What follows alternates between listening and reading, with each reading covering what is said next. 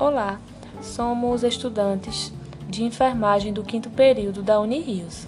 Estamos desenvolvendo essa, atividade para um trabalho interdisciplinar realizado por alguns professores da instituição.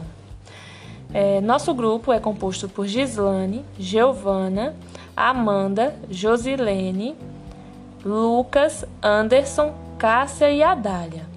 Vamos falar sobre o câncer de próstata e temos como orientadora a professora Raema. De início, o câncer de próstata é uma doença altamente prevalente no mundo. O seu rastreamento é preconizado através do toque retal e dosagem do PCA em homens a partir dos 50 anos, ou a partir de 45 anos, caso haja a presença de fatores de risco.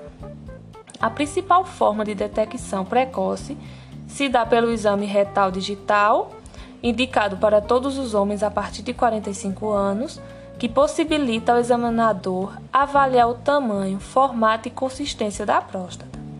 Se o indivíduo possui histórico familiar de câncer ou for de origem afrodescendente, os profissionais de saúde, inclusive da atenção básica, devem orientar os homens a realizarem esse exame aos 40 anos de idade. Na sequência, serão abordadas algumas perguntas que irão ajudar a esclarecer mais sobre esse câncer de próstata.